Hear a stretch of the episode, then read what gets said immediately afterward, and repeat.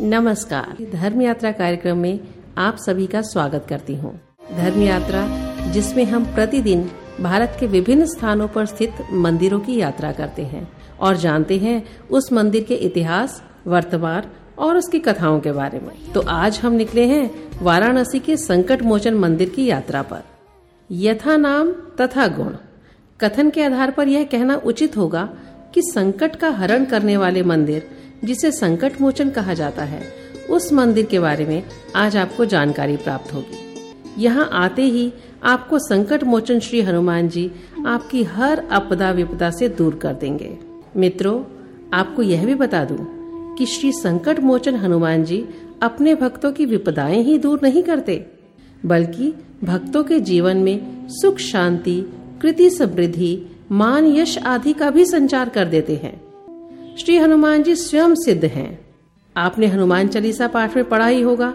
अष्ट सिद्धि नव निधि के दाता अस्वर दीन जानकी माता। माता जानकी ने भी उन्हें यह वरदान दे दिया।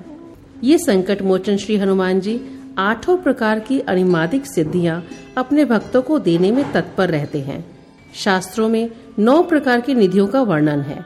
वह सारी निधियाँ हनुमान जी अपने भक्तों को सहज ही प्रदान कर सकते हैं। संकट मोचन मंदिर वैसे तो दोस्तों सैकड़ों वर्ष पुराना है, परंतु हमें ज्ञात होता है कि समय समय पर इस मंदिर का कायाकल्प किया गया तथा मनोरम बनाया गया।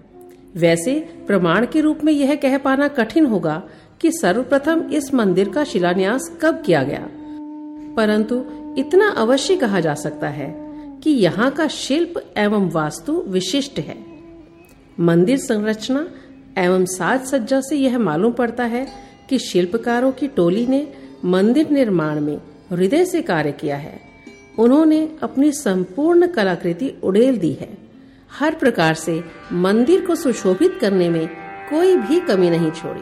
संकट मोचन मंदिर, वाराणसी शहर के 80 घाट के पास, साकेतपुरी नगर में विश्व प्रसिद्ध बनारस हिंदू विश्वविद्यालय के पास ही है। संकट मोचन हनुमान मंदिर वाराणसी के अन्य पावन मंदिरों में से एक है। यह मंदिर भी अपना एक इतिहास संजोय है। यहाँ की एक विशेषता है कि इस मंदिर को एक उपनाम दिया गया है और यह उपनाम यहाँ की स्थिति के लिए ही दिया गया है। लोग इसे वानरी मंदिर भी कहते हैं। झुंड के झुंड वानर उछल कूद करते हैं और यह तो होना स्वाभाविक ही है, क्योंकि वानरों के स्वामी महावीर हनुमान जो यहाँ विराजमान है। इस संदर्भ में मैं दो पंक्तियाँ कहना चाहूँगी। वानरों के राजा हनुमान है, राम भक्ति और ज्ञान में महान है, हरि भक्तों का करते कल्याण है, ये तो अंजनी केसरी के प्राण है। मित्रों, आपको यह सुनकर भय उत्पन्न हुआ होगा कि कहीं मैं भी जाऊँ और वानरी सेना कुछ तंग न करने लगे, पर ऐसा नहीं है। हनुमान जी के दूत वानरों के द्वारा कभी किसी को कोई परेशानी नहीं हुई। हाँ इतना ज़रूर है कि यदि श्री हनुमान मंदिर में भोग लगाकर उन मंदिरों को थोड़ा नहीं दिया गया तो अपने स्वभाव के अनुसार थोड़ा नटखट बन जाते हैं और भक्तों के हाथ में लटके थैले पर झपट्टा मार देते हैं। फिर उछलकर डाल पर चढ़ जाते हैं और भक्तों को ऐसे देखते हैं जैसे वे अपनी आँखों से कह रहे हो कि हमारे स्वामी के भोग पर सर्वप्रथम हमारा अधिकार है। भक्त देखते रहते हैं और वानरी सेना प्रसाद का आनंद लेती रहती है। श्री संकट मोचन मंदिर की प्रसिद्धि का एक कारण यह भी है कि गोस्वामी तुलसीदास जी ने अपनी प्रसिद्ध कृति, श्रीमद रामचरित्र मानस की रचना, इसी प्रसिद्ध संकट मोचन में संपन्न की। गोस्वामी जी, श्री हनुमान जी की प्रेरणा एवं अनुकंपा से ही अपने पावन ग्रंथों को पूर्ण कर सके। लोगों के द्वारा सुना गया है कि श्री गोस्वामी जी अपनी कृति श्री रामचरित्र मानस की रचना करते और नित्य ही श्री हनुमान जी को सुनाते। श्री हनुमान जी, श्री राम कथा सुनकर आनंद मग्न रहते। मित्रों, आप सबको ज्ञात होगा कि श्री हनुमान लला को श्री राम जी का गुणगान अत्यंत प्रिय है। श्री संकट मोचन हनुमान जी तुलसी द्वारा रचित श्री रामचरित्र मानस का पाठ सुनकर नृत्य करने लगते हैं। श्री गोस्वामी जी के इस रचना से भक्तों को प्रसन्नता हुई, परंतु दुष्टों को ईर्ष्या हुई। विशेषकर कली काल के शासक कली महाराज को अत्यंत कपट हुआ। कली महाराज को लगा कि श्री रामचरित्र के प्रभाव से लोग राम नाम अनुरागी हो जाएँगे तो फिर मेरा क्या होगा? कली महाराज ने ग्रहों को आदेश देकर तुलसीदास जी को ग्रह पीड़ा दिलवाया। गोस्वामी जी के बाहों में असहाय पीड़ा उत्पन्न हुई। इस पीड़ा से दुखी होकर गोस्वामी जी वैद्य तंत्र मंत्र का प्रयोग करने लगे, पर पीड़ा दूर नहीं हुई। तो उन्होंने श्री हनुमान बाहुक की रचना की। मित्रों, आपको यह सुनकर आश्चर्य होगा कि जैसे जैसे हनुमान बाहुक की रचना पूरी होती गई वैसे वैसे गोस्वामी जी की पीड़ा कम होती गई। और ग्रंथ संपन्न कर जैसे ही हनुमान जी को समर्पित किया, वैसे ही बीमारी छूमंतर हो गई। तब से आज तक हज़ारों भक्तों ने इस हनुमान बाहुक पाठ से असाध्य रोगों से छुटकारा पाया है। भूत प्रेत हो या तंत्र क्रिया सभी कष्टों का निवारण श्री हनुमान बाहुक से हो जाता है। यह कोई दंत कथा नहीं, बल्कि प्रमाणिक तथ्य है। हाँ इतना कहना उचित होगा कि इसमें आपकी श्रद्धा, विश्वास का भी महत्व है। संकट मोचन हनुमान मंदिर में वैसे तो नित्य ही भक्तों की भीड़ लगी रहती है, परंतु शनिवार एवं मंगलवार को विशेष भीड़ उपस्थित होती है। इस दिन मंदिर को गेंदा के फूल से सजाया जाता है, तथा श्री संकट मोचन हनुमान जी को भी गेंदे के फूल की माला से सजाया जाता है, एवं प्रसाद स्वरूप बेसन के लड्डू बनाए जाते हैं, जिसे मोतीचूर कहा जाता है।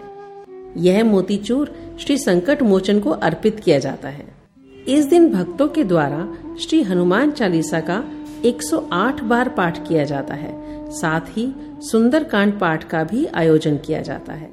भारत के महान विभूति महामना पंडित मदन मोहन मालवीय जी ने स्वयं सन 1900 ईस्वी में इस मंदिर का जीर्णोद्धार करवाया। इसके मूल स्वरूप को क्षुण रखते हुए मंदिर को भव्य स्वरूप प्रदान करवाया। साथ ही मंदिर परिसर में आकर्षक उपवन लगवाया तथा अन्य भूभाग को भी नूतनीकरण करवाया।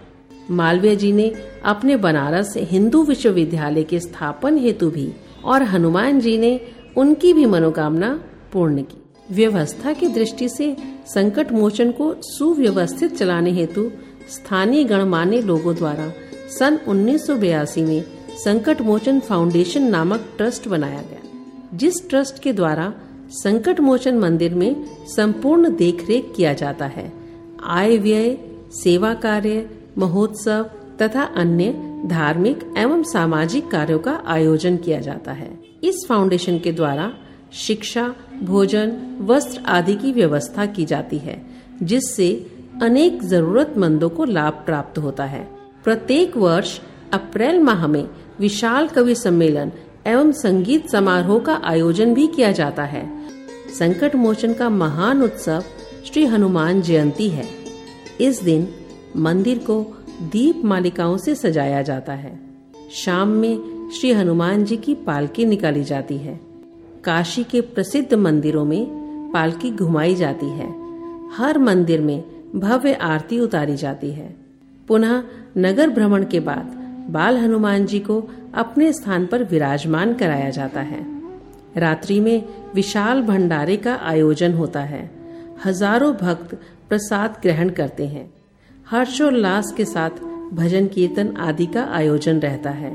आधी रात के बाद कार्यक्रम संपन्न होता है। तो दोस्तों, हम भी संकट मोचन को दंडवत प्रणाम करते हुए इस कार्यक्रम को विराम देते हैं।